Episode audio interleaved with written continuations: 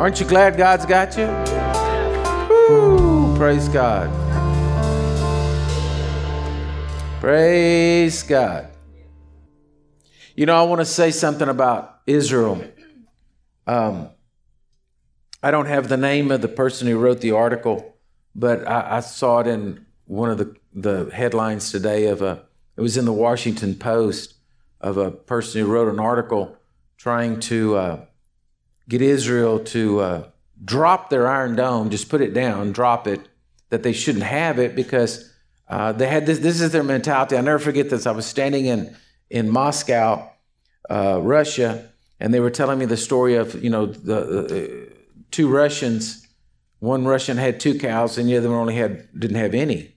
And so he went to the commissar and said, hey, this is not right. My neighbor's got two cows. I don't have any. And he said, well, what do you want me to do? You want me to get one of his cows and give it to you? He said, no, I want you to kill both his cows.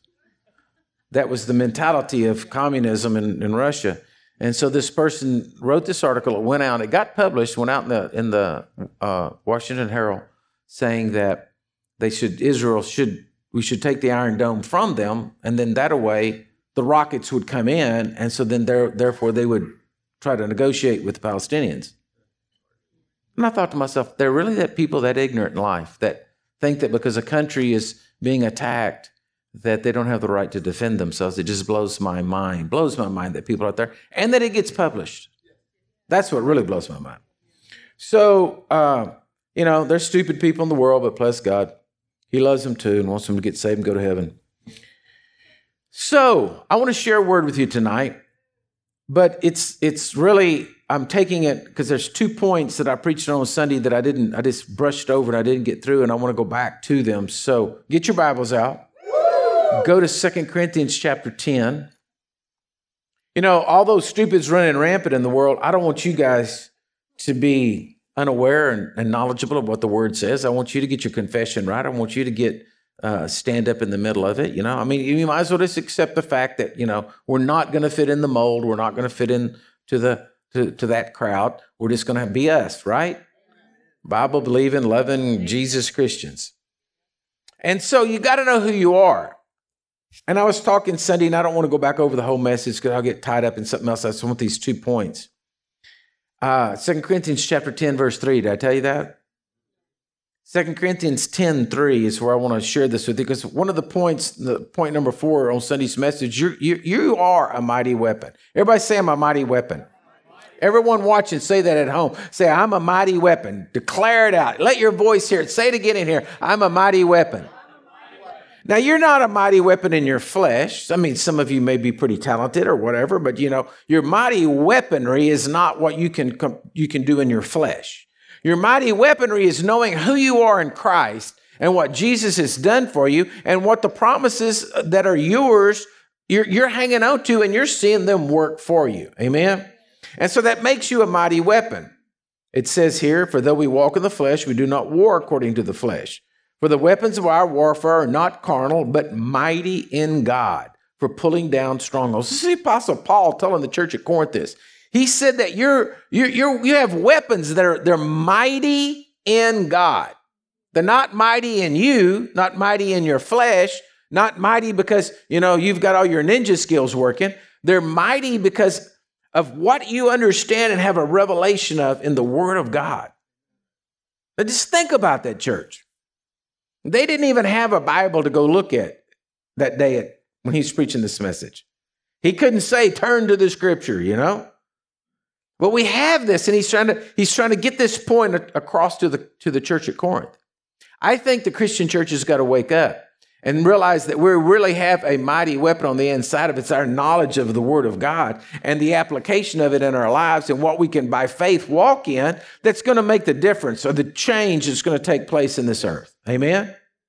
And so he says, for the weapons of our warfare, they're not carnal, but they're mighty in God. And they're mighty in God for pulling down strongholds, casting down arguments, every high thing that exalts itself against the knowledge of God, bringing every thought into captivity to the obedience of Christ, and being ready to punish all disobedience when your obedience is fulfilled. So Timothy says that the hardest thing you're going to have to control is your mind. Right? in the book of Timothy. He says, the hardest thing you got to control is your brain. I'm paraphrasing this, but y'all give it to me, okay? He says, the hardest thing you're going to have to deal with is your head. But then Paul says right here, and to the Corinthian church, he says, man, you, you've got a mighty weapon to pull down strongholds, to tear down strongholds, to, to, to, to destroy the thoughts that are coming against you. Well, why are the thoughts coming against you? Just think about this for a minute. Why does the devil want you discouraged? He wants you discouraged because if you ever turn the mighty weapon on, he's going to be defeated. It's his job to keep you discouraged. He wants to keep you down. He wants to keep you thinking negatively. He wants to keep you thinking nothing's ever going to change. He wants to think you God's not going to move on your ha- on your behalf. He wants you to think that the promises are not true. That's what he wants to do. And then he wants to get people that'll believe it and preach it. And then he wants to get a whole, whole system going out there to try to trip Christians up so that they'll continue to stumble and never reach their mighty weapons. The only way you're going to get there is you have got to stand up. You've got to make your confession and say, man, I have a mighty weapon on the inside of me. Every day you got to wake up and say, man, I am a threat to the kingdom of hell. Every day you got to wake up and say, man, I am important on this earth. I have a mission. I have a mission. Everybody say, I got a mission. You've got a mission in this world, okay? So now I want to take you to First Corinthians chapter seven. Now, this is point eight on the Message Sunday, that you have to start where you are, okay? Now, I cannot emphasize this enough, and the Holy Ghost just won't let me off of this thing, that we have to start where we are. People make a mistake whenever they get fired up about Jesus, that they always they always think they've got to go run off and, you know, start a big ministry. But the truth of the matter is God always wants us to start right where we're at. Your first field of evangelism is yourself. Your first field of teaching is yourself, your spouse, your children, your, your immediate surroundings, those around you. That's where your first mission field is. You have to start where you are. And I, I mean, I, I know... I know I, I was the same way. I started out, I kept thinking, you know, my gosh, I, I, I've got to go to the world. I've got to go do this. I've got to go do that. But the real truth of the matter is God wanted me to deal with my own personal family first. Then he could launch me out somewhere, okay? And so First Corinthians chapter seven, verse seventeen, I want to read this. It says, but as God has distributed to every each one, as the Lord has called each one, so let him walk. Okay, wait a minute. What? What? What? A distribution has taken place? Do you see that? God has distributed. A distribution has taken place from heaven to each one. Doesn't impress you? Okay. That word distribution there, distribute or distribute, means to divide, to separate into parts, cut into pieces, divide into parts, to be split into fractions, to distribute a thing or distribute a thing among people, bestow, impart. That's what that word means. In other words, Jesus took a part of himself and then he made a distribution to each one. That's why it's called the body of Christ.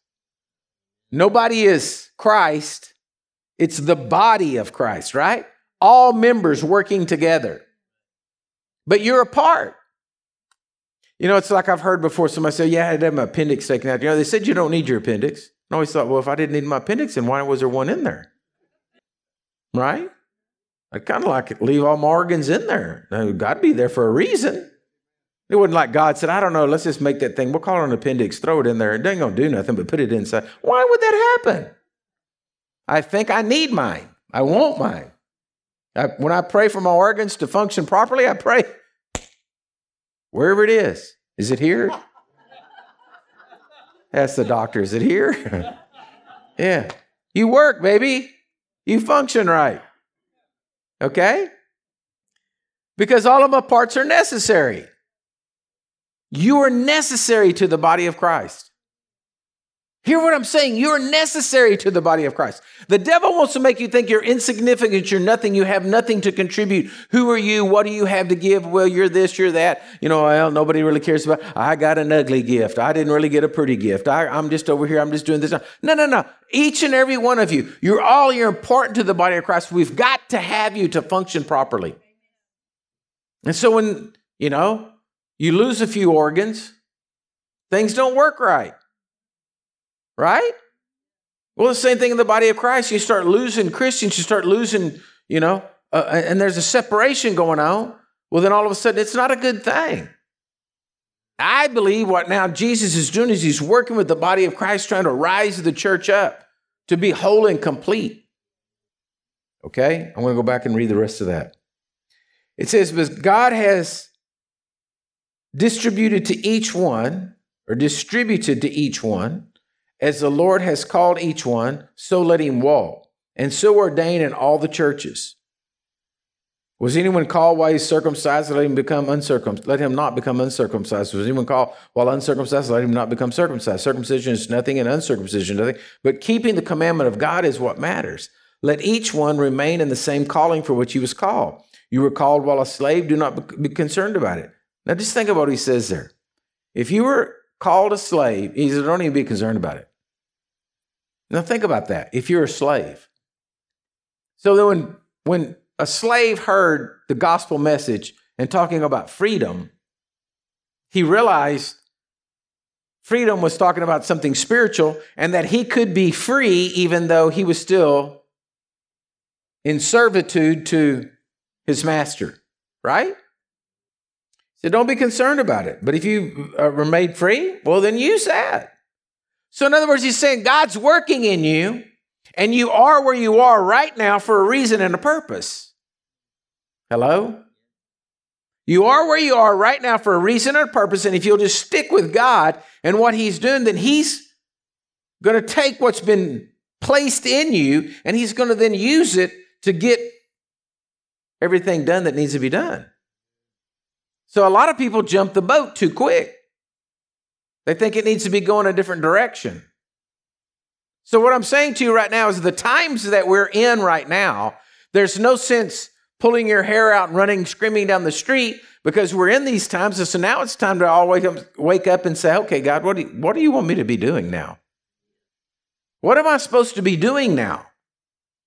How do I operate? How do I move? How do I flow in all of this? What do you want me to prepare? What do you want me to do? Because he's already given you what's necessary to get the job done for now.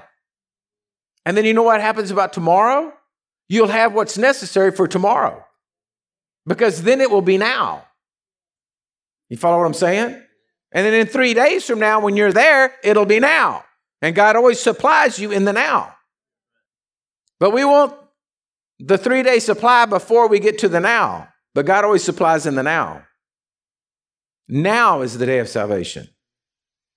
Hello? Do you know it doesn't require faith to operate in faith if you already have the supply you need, this you're going to need in three days? Because a lot of what happens is we're looking for security. And we're looking for security, you know, and other things so that we have secure and we have comfort and we have whatever and we've got money in the bank and we've got food in the pantry and we've got the goose outside laying the golden egg, and so we don't have anything to worry about. We're covered. I'm telling y'all, before COVID hit, I was driving down the road. I'd been praying and just talking to the Lord and praying. And I said out of my, out of just, just said it out of my mouth. I said, yeah, you know, like a virus, that'd be, that'd be a terrible thing to have to deal with. I said, that's, that's, and I said to the Lord, I said, that's kind of scary. You can't even see it. It's just a virus floating around, making everybody sick. And then when COVID hit, I was like, whoa, look at this. Okay. But you know what? We're still alive and kicking. My point is that we always want to have everything prepared, but you cannot prepare for everything. I was laughing, talking to a person today I, that we were remembering in grade school. Uh, it was a long time ago. But how in grade school, you know, we, you know, I was in the old days where you had the wooden desk. And I'm looking across this group, and I think most of y'all had one too. If you even had a desk. Just on the back of the horse and buggy. No. But do you remember the nuclear drills? And we were told to get under our desk. Now, I'm not real sure, but I'm pretty sure if a nuclear bomb goes off anywhere around you, getting under your desk is not going to do you any good. Hello? And if there had been a giant mushroom cloud going off somewhere, I cannot imagine that the teacher could have controlled the third and fourth grade classes and fifth grade classes from running to the window and saying, "Oh, look." Are y'all with me? And sometimes I think back about it. I was like, really? I mean, I, I wish I had, as a kid, said, are you really, that really going to do any good? I mean, we've seen what this does, and getting under my desk is not going to do any good. And, you know, it came and it went, right? Didn't happen, although we were doing drills for it. My point is, folks, come on. God is the God who takes care of us. God is the God who supplies our needs. God is the God who always has it figured out tomorrow, but all we have to deal with is the now. And if you're trying to live in too far out and, you know, out ahead, you're always going to get in confusion. You're always going to get into fear because you don't know what's out there, but God does. So you're going to be more productive to spend your time with him saying, Lord, I'm your bondservant. I'm here to follow you. You've put something in me. You've distributed a piece of you in me. And so what would you want me to be doing today? You're going to come out a whole lot more productive that way. Walk in a whole lot more faith and see a whole lot more God moving because you're not trying to organize the world to come. He goes on here and says, uh, for he who is called to the Lord while a slave is the Lord's freedman. Likewise, he who is called while free is Christ's slave. You were bought at a price. Do not become slaves of men. You were bought with a price. Everybody say, I'm bought with a price. Each and every one of us were bought with a price. The price on us was the blood of Jesus. Each of us were bought with a price. Now, if God bought you with the price, you don't think he's not going to take care of what's his? You don't think he's going to take care of what's his? And so it's up to us to say, Lord, I've been bought with a price. I'm yours. I'm your, I'm your, I'm your slave. I'm your bond slave here. Your bondman. You've got, I'm bound to you. You know, in the Old Testament, When a when a slave had, if he was working off a, a debt to a master, but he wanted to stay on with the master, well then you know they'd go to the to the doorpost of the house, and then he'd take his ear, you know, and they would take a awl and they would put it up on their ear and pop, pop it through there through their ear hole and leave some skin in the door, right? And then you had some skin in the game because you were part of that guy's household. And you had a nice hole in your ear. Wanted to wear an earring or a bone, I guess, you know. But the point was you, the, the slave showing his service, his loyalty to the master, put skin in his door. Well, it also meant that the slave could walk up and show some skin there in the door that was his to the master. So then the slave, yes, was responsible to the master, but the master was also responsible then to the slave because now they were bound together as one. Folks, it goes both ways. You've been bought with a price. You belong to Jesus, but Jesus also belongs to you. It goes both ways. Okay, so go look at First Corinthians chapter twelve. Now, you ought to just spend some time and read the whole chapter twelve. But I just want to look at verse eleven right quick.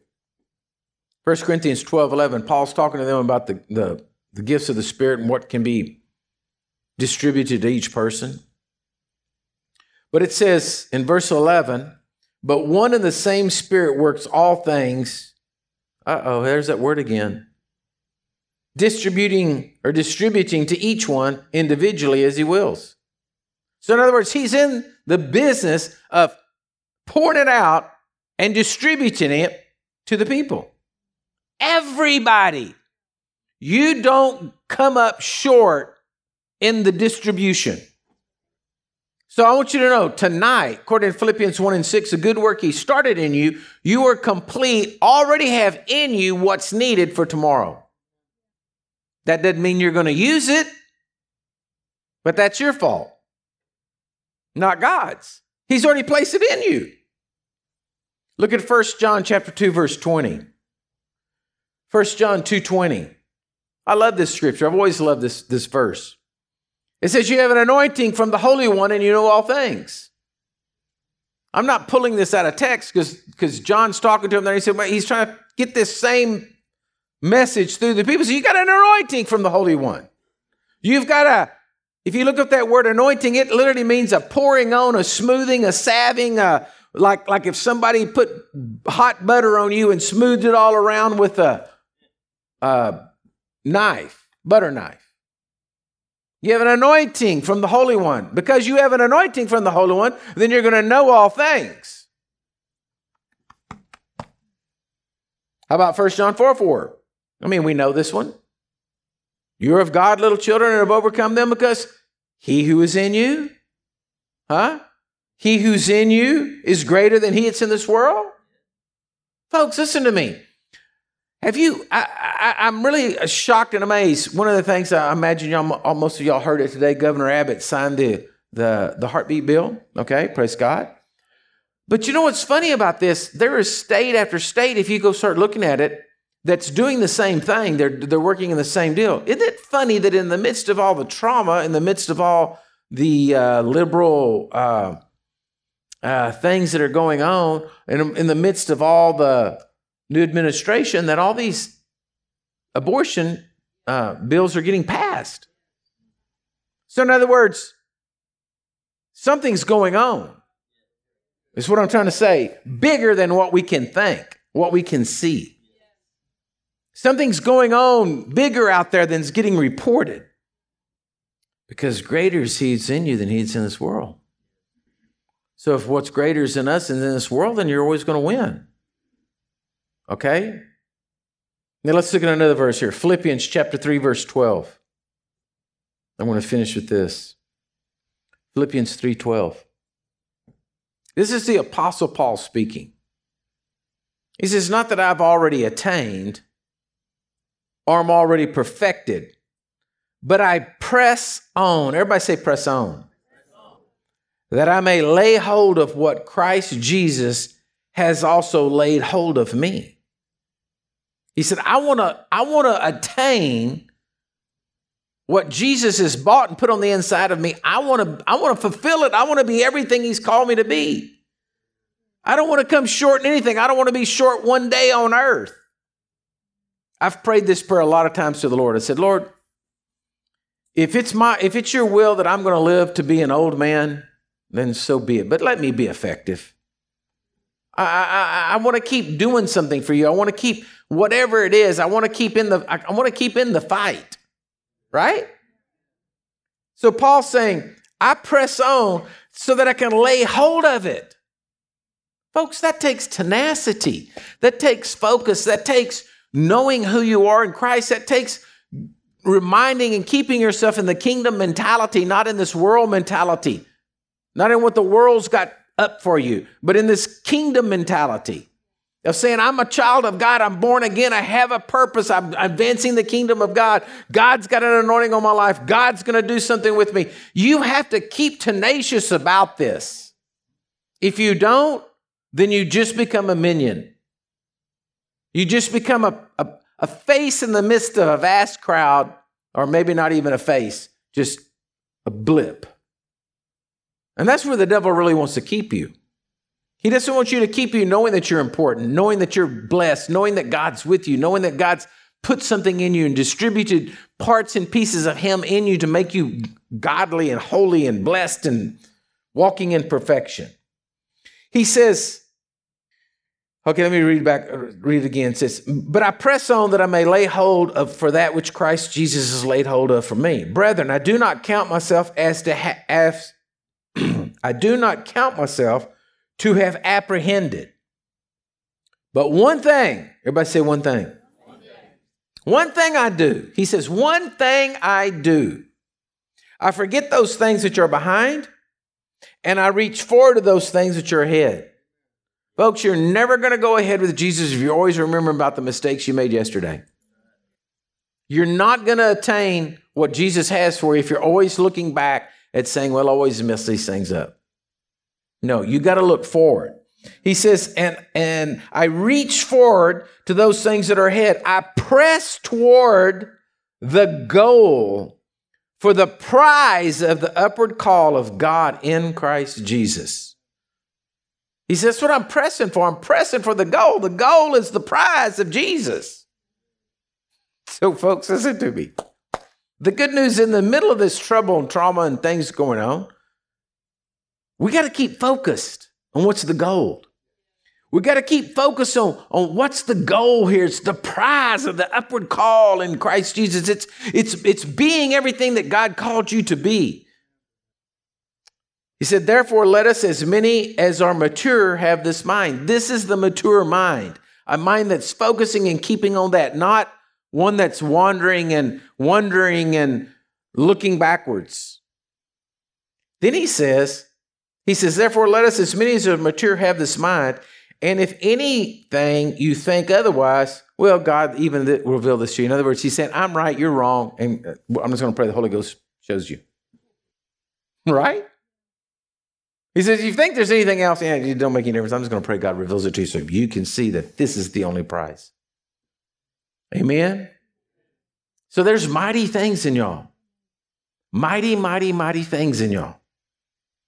And don't be talked out of it. And don't be talked out of anything about where you are, or your age, or this or that or the other, because God's going to use you right where you're at. That's what you're called for. Amen? And so don't be discouraged, be encouraged. Amen. So I just feel again, I just I just know somebody watching or somebody in here tonight, I just feel this burden for you that you're just being overwhelmed. And I just want to pray for you right now. And I just want to believe God that this message, these words breaks everything in you. And and and you can you can see this. And then you can start pressing towards the goal. Because the goal, man, it is good. Because it's Jesus. So I tell you, just put your Bibles up and everybody just stand up for just a minute. Let me just pray for you. Father, I just pray right now for these people in here in the service, but for everyone out there watching and listening tonight. I just declare, Lord God, that the chains and the yokes that the enemy wants to put upon people's minds is broken right now in Jesus' name.